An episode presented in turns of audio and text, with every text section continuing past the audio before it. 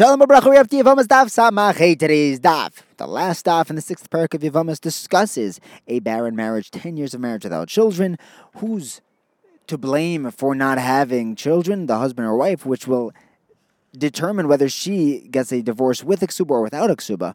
And on Nama Beis, we discussed the woman's chiyuv of the mitzvah, pru urevu, as with a quick stop in the sugya of chech to chech, and the tremendous value, the importance of shalom. But we begin. The Gemara tells us in a scenario where a woman marries her first husband and does not have children, the second one and does not have children, both for 10 years, she should not marry a third husband, going Lishitas Rebbe, that too is already chazaka, but she, she should marry rather a third husband who already has children, already Mekai the mitzvah. If Bidyevet she married someone who does not have children for the third time, she gets a divorce without a ksuba. As soon as he finds out that she can't have children, that she has this chazaka. So the question arises if she marries the third husband and does not have children with him either, can the first two husbands demand back their ksuba? Because now clearly it's her fault that, that she's not having children. It's her mazel. It's her biology. Do we say that this third marriage reveals that it's her issue? Or can she say that no, really, the first two marriages I had the ability to have children, just in this third marriage my body got weak, and now the, the issue lies with me, but before it was with you, the first two husbands? The Gemara answers that we believe her that now she in the third in the third marriage she was weakened. The next question is what happens if she marries a fourth husband and with the fourth fourth husband she does have children.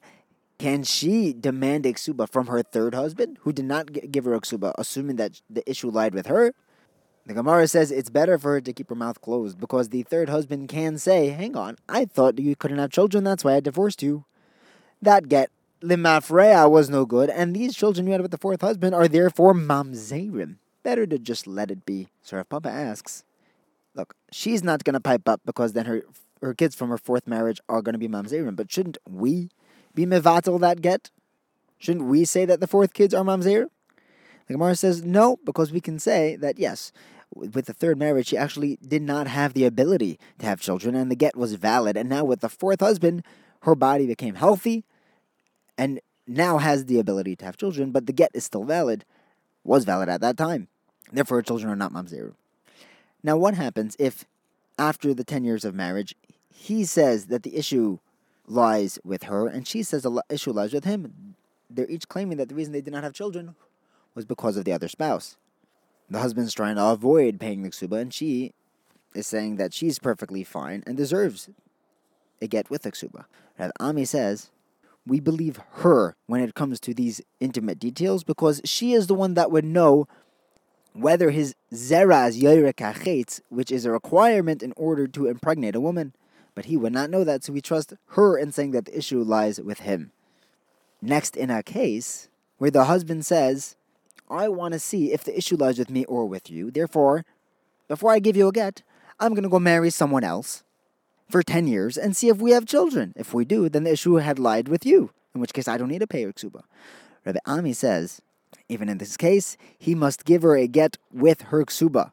Because Rabbi says, if someone marries another woman while married to a woman, she has the right to leave with a ksuba because essentially he's divorcing her by marrying someone else against her will. Rava says, that a woman, a man is allowed to marry as many women as he as he likes, as long he's able to support them. In which case, a second marriage would not be the equivalent of a forced divorce. In the next case, the Gemara says he claims that within these ten years that they were waiting to have children, she had a miscarriage. In which case, the ten years are not up, and he does not need to divorce her. And she says she did not have a miscarriage. Ami Paskins here that we're going to believe her in this scenario as well, because if she had in fact had a miscarriage, she would have claimed that rather than claiming that she's an akara.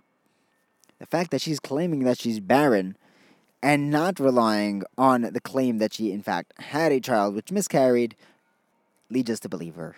If a woman miscarried three times, she now has a chazaka of nephilim, in which case she gets her ksuba and a divorce because the husband has a chiyuv pruruvu. But it's not her fault, so she gets a ksuba. If the husband claims that she had two miscarriages, and she says that she in fact had three. Rav Yitzchak ben Elazar says that we actually had this case, and we paskin that we believe her because if a woman can avoid the claim which makes her a chazaka on miscarriages, she would. And the fact that she was claiming that she had in fact had three miscarriages leads us to believe her.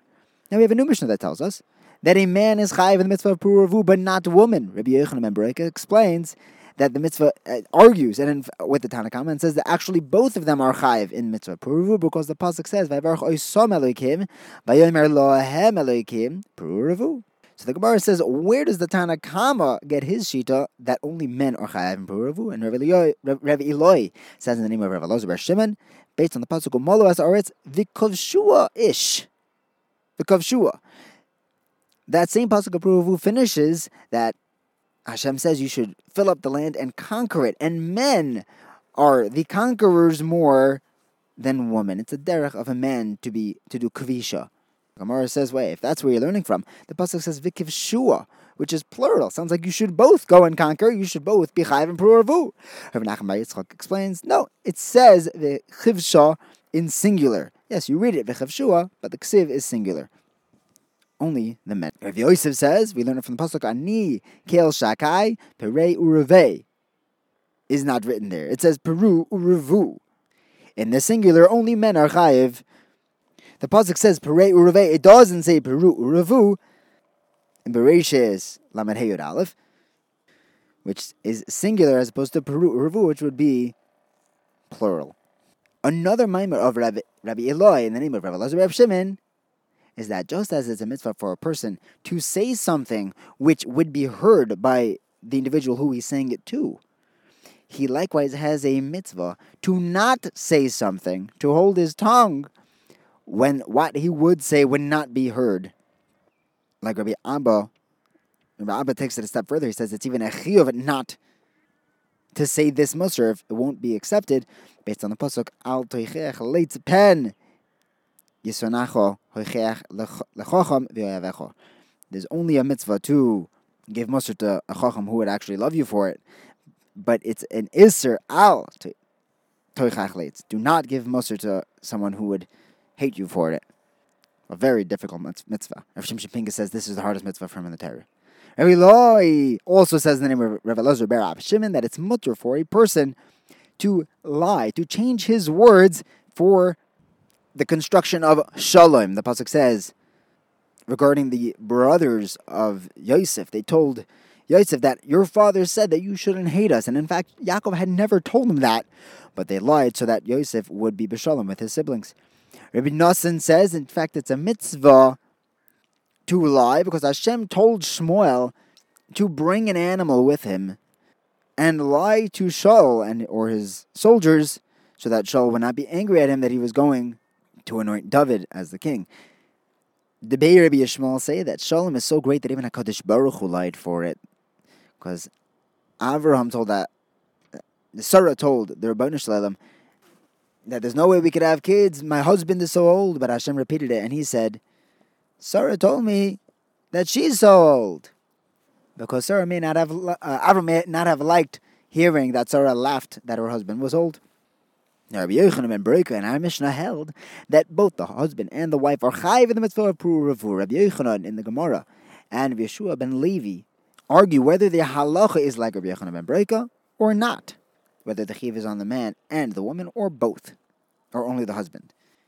Now let's try to bring a raya that Rabbi Yochanan, Rabbi Yochanan is the one who holds that we do not paskin that both are chayiv, because Rabbi Avohu was saying over halacha from Rabbi Yochanan that the halacha is that both are chayev, and Rav Ami and Rav Asi turned away.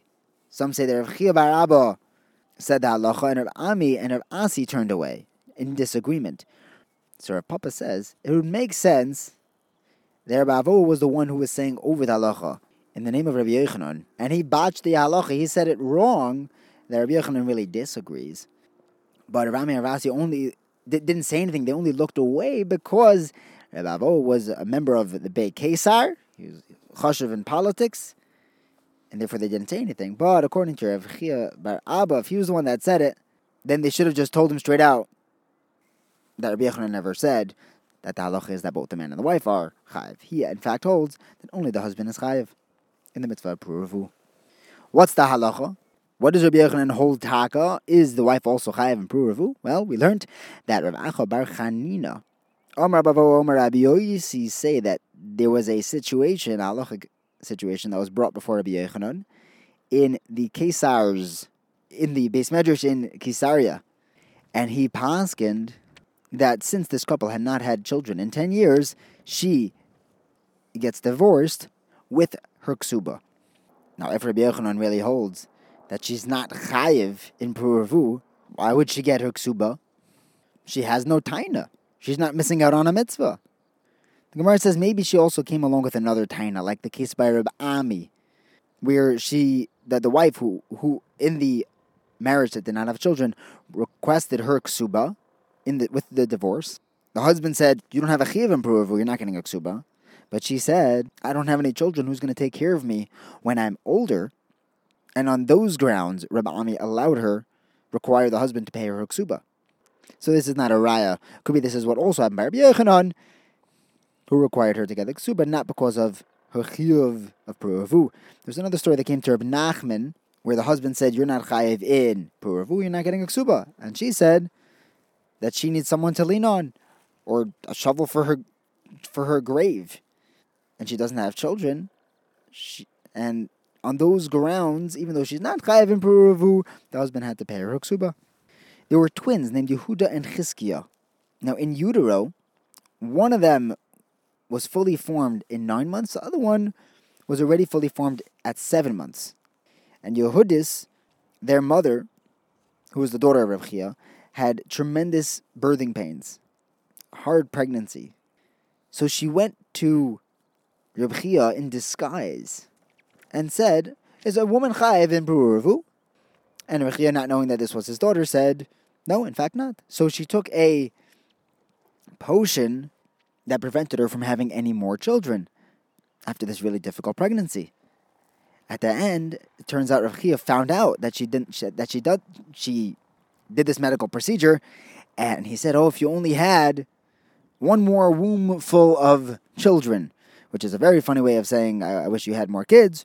And uh, Mar explains that Yehuda and Chizkiah were twins, but they also had another set of twin sisters, Pazi and Tevi. So Rav Chia used a term referring to another set of twins, assuming that she would have a third set of twins if she hadn't taken the potion. So the Gemara asks, is a woman really not chayiv in the mitzvah of Puravu? Rav Acha bar Rav Katino, Rav Yitzchak says that there was a woman who was chatzi shivcha chatzi bas chayrin. And Rabbah forced her owner, her half owner, to free her in order to allow her to get married. You see that there is a chiyuv for her to be mekayim puravu. And the Gemara explains, Ibn Achmar Yitzchak says that that was a special case because she was half married and unable she was half slave and unable to get married to neither a slave nor a Jew, she was treated like Hefker and having sinful relationships. So Rabbah forced her owner to free her so that she could get married into a healthy Jewish relationship. Which began 12 blot ago discussing at Mishnah, which talks about if someone marries his Yavama, it's a valid Yavama, Yibum or with any other illegal relationship. We discussed the kavanas that you have to have with Yibum. Thank you for learning with me. Have a wonderful day.